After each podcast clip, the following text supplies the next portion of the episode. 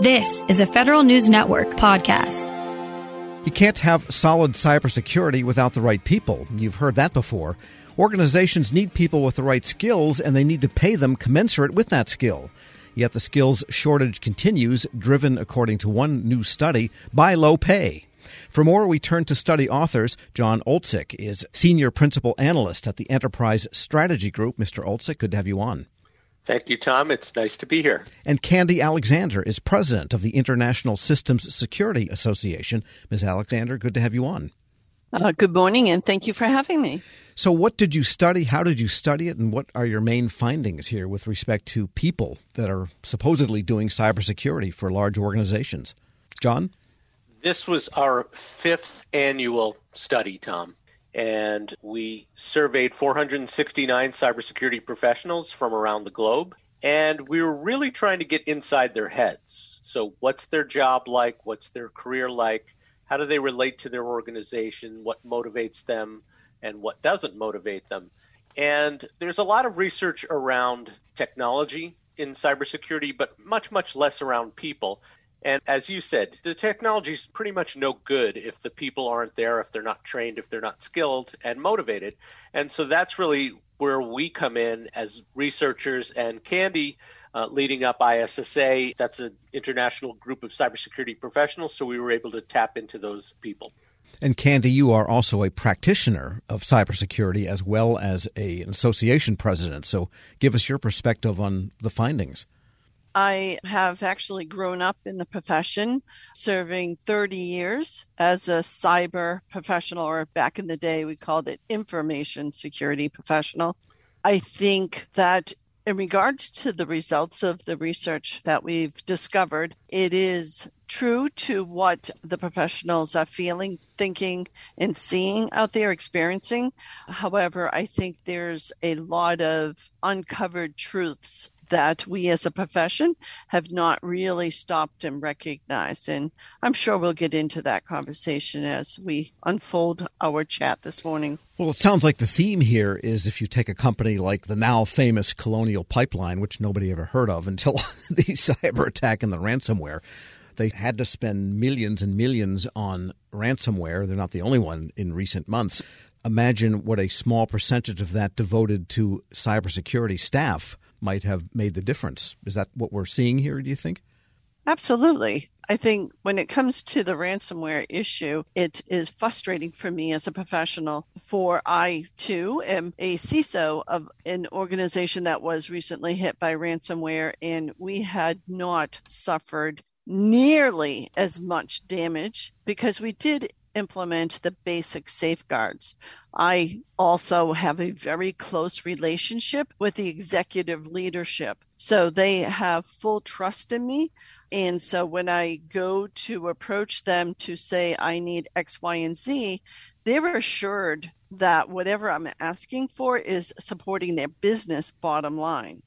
So there's, you know, very few instances. I don't think actually I've ever had a no in regards to spend with this organization because of the trust relationship and open communications that I have with them, putting it in business terms as opposed to technology terms. They're business people. So why would we go to them with the technology lingo and ask for that spend?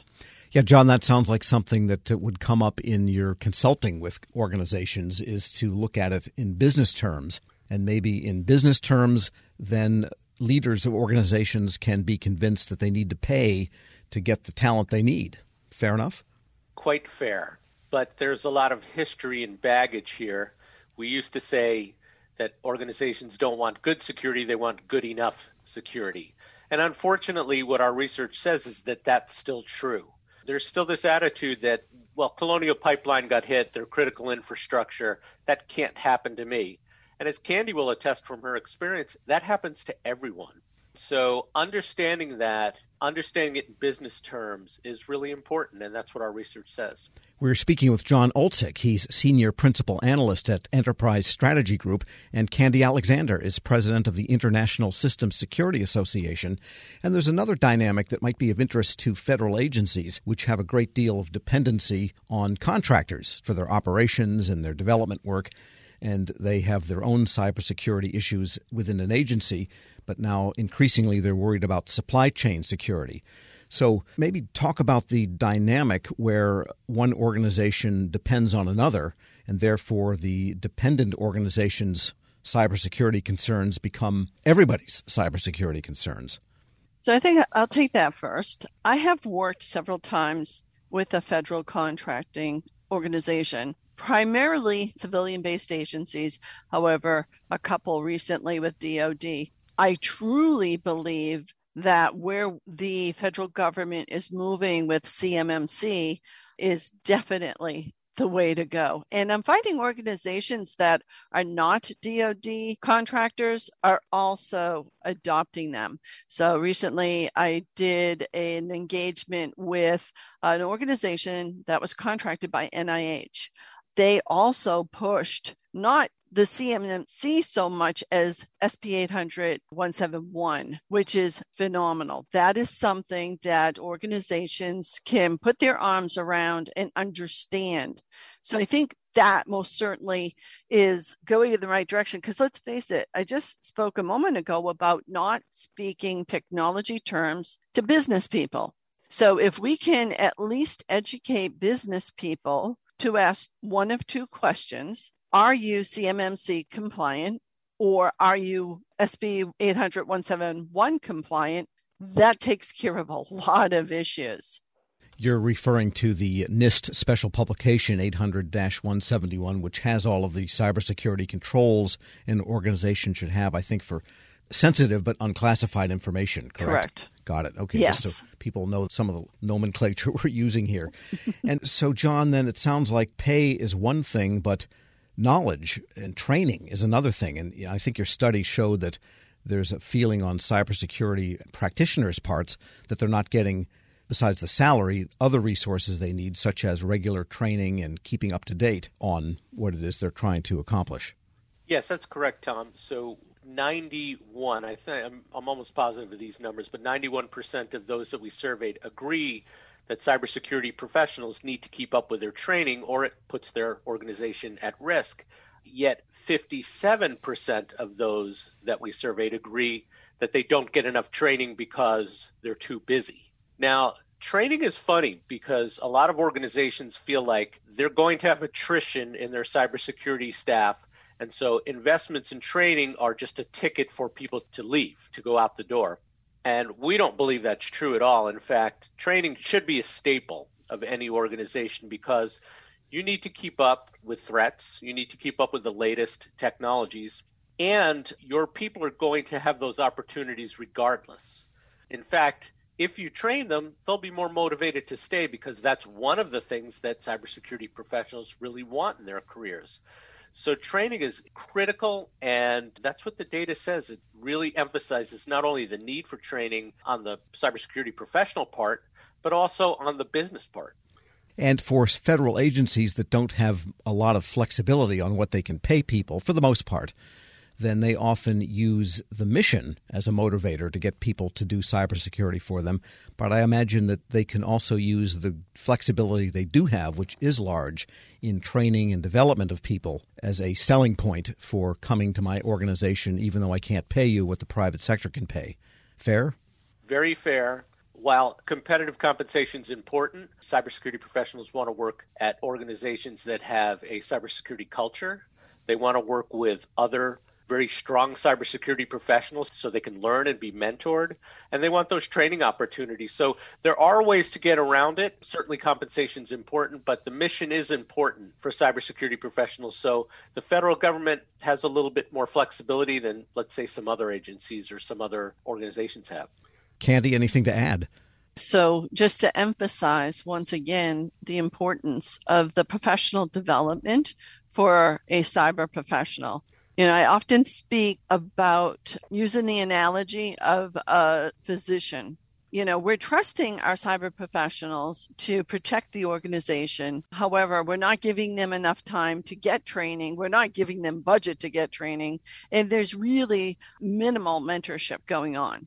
So when we use the comparison to a physician, would you want to go to a physician that has had no training in a number of years, and that kind of just wings it on a day to day basis it's that significant, especially in this day and age where, you know, cyber is everything and everywhere. Cyber is biomedical devices. Cyber is cyber defense on your organization. So, you know, do you really want to trust your livelihood or your life to somebody who, eh, you know, I'm going to catch a YouTube video on how to lock down a system. I doubt it. That's not a wise investment. And you know, the thing is, is cyber professionals. We've discovered in the past four years of our research that cyber professionals are actually really loyal people. You put in the investment to the cyber professional, and they're going to stay. One of the underlying things that we've asked in the past years is, why do you do it? And of course I'm paraphrasing, but cybersecurity professionals just want to do the right thing. We want to save the world. So if you give us the uh, training, professional development, you give us the mission, you know, of doing right and doing what's, you know, appropriate, then, you know, we're going to be happy. Candy Alexander is president of the International Systems Security Association. Thanks so much for joining me. Again, thanks for having me. John Oltsik is Senior Principal Analyst at the Enterprise Strategy Group. Thank you also. My pleasure, Tom. Anytime. We'll post this interview along with a link to their study at federalnewsnetwork.com slash Federal Drive. Hear the Federal Drive on demand. Subscribe at Podcast One or wherever you get your shows. Hello, and welcome to the Lessons in Leadership podcast. I am your host, Shane Canfield, CEO of WEPA. Today, I'm thrilled to be joined by Vice Admiral Cutler Dawson. Cutler has had an incredible career serving our country for 35 years in the Navy, where he attained the rank of Vice Admiral. During his service, he had numerous assignments afloat and ashore, including Commander, Second Fleet, Striking Fleet Atlantic, and in Washington at the Pentagon and on Capitol Hill, where he was the Navy's Chief of Legislative Affairs. Immediately following his retirement from active duty in 2004, he became the president and CEO of Navy Federal Credit Union, the world's largest credit union, where he served for 14 years. Under his leadership, Navy Federal grew from 2 million to 8 million members. Phenomenal. Cutler, welcome and thanks for joining me. Thank you, Shane. You've had a fascinating career across both military and the private sector. Can you tell us a little bit more about your background and your professional journey? Well, I started out at the Naval Academy where I graduated in 1970 and then as you mentioned, spent 35 years in the Navy um, with uh, six actual actual uh, afloat commands. Uh, the first one was when I was 27 years old. Uh, I didn't know enough to be scared of anything, and it was uh, probably one of the highlights of my career. Um, and then after I retired, after 35 years, I went to uh, work at Navy Federal Credit Union as the CEO where I spent my next 14 years. Um, I'm I'm currently retired and enjoying life, and um, it's been a great run for me. How would you describe your leadership style, and how's that developed over the years? My style has been quite con- consistent. Um, I believe, and I've learned this in the Navy, that you have to go to the deck plates uh, to see what is going on, and you have to learn what your people do and how they do it, so you can help them to be better at it and more efficient and more productive. Um, it's um, something that you need to do all the time. Um, I remember I used to tell folks that um, you don't want to retreat to your cabin. And what I mean by that is um, the longer you're in a position, the less you think you have to get out and about. But that should be the opposite. You should get out and about more because people change, situations changed, and you've got to figure out a way to get to them and find out what they're doing and where what you can do to help them. Uh, I we'll talk a little bit more about your book, but I read it um, from Sea to the C suite. Fantastic read. You talk about the deck plates in that um, as well. I would encourage everyone to get a copy of this and read some more detail about going to the deck plates. Cutler, who was the most impactful leader in your life, and what quality did you admire about them I had numerous while I was in the Navy, but uh, the quality that that I enjoyed the most was the leaders that got to know me as an individual and that they cared about me and I could tell that they cared about me and they were not only my leaders, but they were my mentors. And um, I remember um, one particular one, Bill Schiffer, when I had my first assignment at the Pentagon. Um, I would go in to see him with my problem of the day, and I knew that he had numerous problems of his own, but he would stop and he would focus on me and he would make me feel like I was the most important person in his world. Um, and I, I tried to do that um, throughout my career. But really, it's about caring for your people. Cutler, in reading your book, there was a quote you used that you used to inspire those people that work for you. And it really got my attention. And it was it was you are the captain of your own ship. I wonder if you can talk a little bit about what that means and how it was useful to you and the leaders you were developing. Uh, absolutely. Um, what I mean by captain of your own ship, when you are the captain of a ship, sometimes you're in the middle of the ocean and you don't have anybody to turn to to make decisions. You don't have anybody to turn to ask, what should I do now? You have to be the captain of that ship. And I, I translated that um, into, let's say, Navy Federal's organization, where I would tell branch managers that I said, You are the captain of the ships of Navy Federal. You're the ones that are facing the, the members or customers, as others call them, every day. And you have to make decisions without a lot of guidance in some cases and without a lot of time. So be the captain of your own ship. Step up, uh, make decisions, uh, do what you think is right, and you never can go wrong. I think that is so important. And you have to give your people a little bit of latitude to take some risk as well, because there is risk for them in doing that and risk to your organization. That's right. And, and I mentioned that I, took command of my first ship uh, with five years in the Navy, and I was 27 years old. Well, my boss had 32 years in the Navy, and um, his his guidance to me when I first met him was, Cutler, you do the right thing, and I'll back you up all the way. What a wonderful way to to spend an assignment with uh, with backup and and guidance like that. What what great great advice.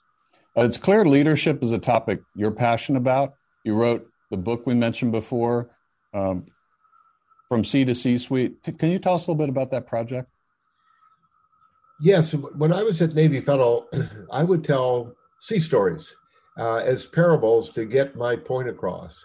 And um, folks would tell me, Cutler, we like your stories. It gives us a picture of what you're trying to tell us. Now, what else are they going to say? They work for me, but uh, uh, I took it as a compliment, and it was. And my wife encouraged me to write a book, and I needed a co author to help me. And I found a lady named Taylor Kiland who was the perfect, perfect co author. She turned in my stories into wonderful chapters um, that I'm very proud of. Where can listeners find a copy? Well, you can get it on Amazon. Uh, and you can also uh, get it on the Naval Institute website. Uh, and I might add that um, any proceeds from the book, Navy Federal uses uh, to give to charity. Fantastic. Cutler, thank you very much. Really enjoyed your time and your lessons and in leadership and sharing with us your life story. And, and uh, I've learned a lot both from talking to you today and reading your book. And thank you very much for your time. It's my pleasure. And I, I, I would like to add one thing, if I could, Shane. Um, during my assignments in Washington, D.C., I gained the utmost respect for the civilians that work here every day. They're hardworking, they're dedicated, and they they have my eternal gratitude. Uh, I got to come and go from the Pentagon. They stayed every day and worked in Washington when I got to go out and um, enjoy being at sea. Perfect. Thank you. Yeah, WEPA serves civilian federal employees, but your comment is well taken because the interaction between the two is is continuous, it's nonstop, and it's critical. So uh, the career civil servants, as well as career military, uh, our country would not be where it is today without them. I totally agree, and and I can tell you from the U.S. Navy standpoint, uh, we couldn't operate like we do without them being the backbone of what we do. Thank you very much for your time today, Cutler. And to everyone listening to Lessons in Leadership podcast, we'll see you next time. Helping your employees learn new cloud skills helps your business become more agile. more resilient, and more secure. Not helping employees learn new cloud skills causes your business to become less agile, less resilient, less secure, less innovative, less profitable, and, well, ultimately less of a business. Don't become less of a business. Try Pluralsight and get your employees everything they need to learn new cloud skills. Learn more at pluralsight.com/vision. Hey, hon, what you doing with your phone? Do flowers have best friends? I don't know. Hey, look. Whoa. Some answers can only be found in nature. Discover the unsearchable. Visit discovertheforest.org to find a trail near you. Brought to you by the United States Forest Service and the Ad Council.